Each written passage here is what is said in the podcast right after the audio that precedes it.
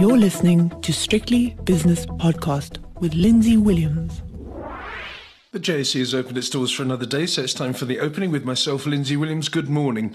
A little bit of stability creeping into markets after a couple of torrid days.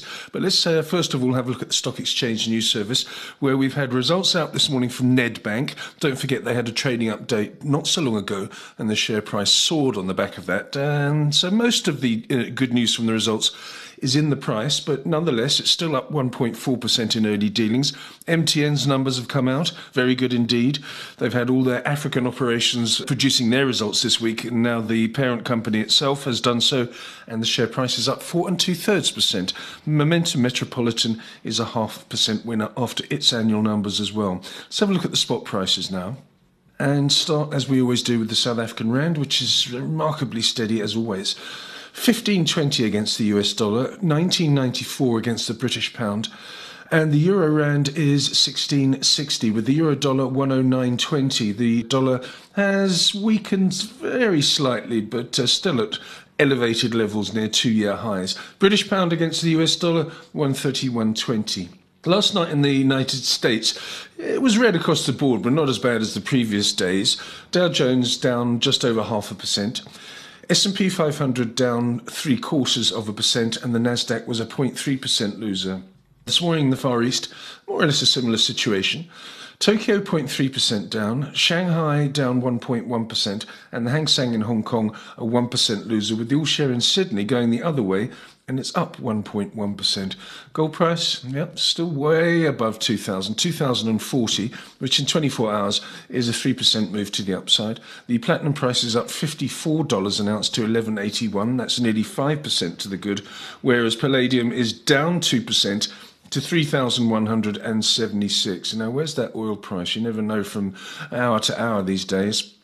Well, uh, Brent crude oil is, I need to refresh my screen because it changes second by second. It's $130.60 per barrel, which is up 2% from the close last night. The West Texas crude price is up 1 and 2 thirds percent to $125.80.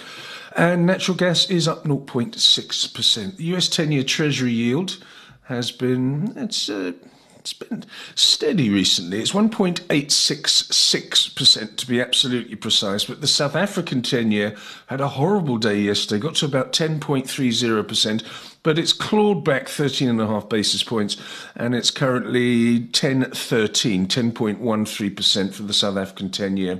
The Bitcoin price has had a good session, uh, 41,739 now, which is up 8.3%. Okay, let's have a look at some of the early movers on the JSE Securities Exchange. Okay, I've got Quilter up 7.1%, MTN up 3 and 3 quarters percent now, just coming off the boil a little bit. Steinhoff is up 3 and 2 thirds percent, Northam Platinum up 3.3, and Kumba Iron Ore is 3.2% in the green. On the downside, Truworths down 4.1%, uh, DRD Gold has given up 2 and 3 quarters, Anglo Platts down 2.5%. Uh, Goldfields down 2.4%, and Harmony is two and a quarter percent weaker. The indices themselves, well, as, uh, as I said, there's a bounce back. It's green across the board. Top four, uh, no, let's go with resources first of all. Up two thirds of a percent. Industrial shares up a quarter.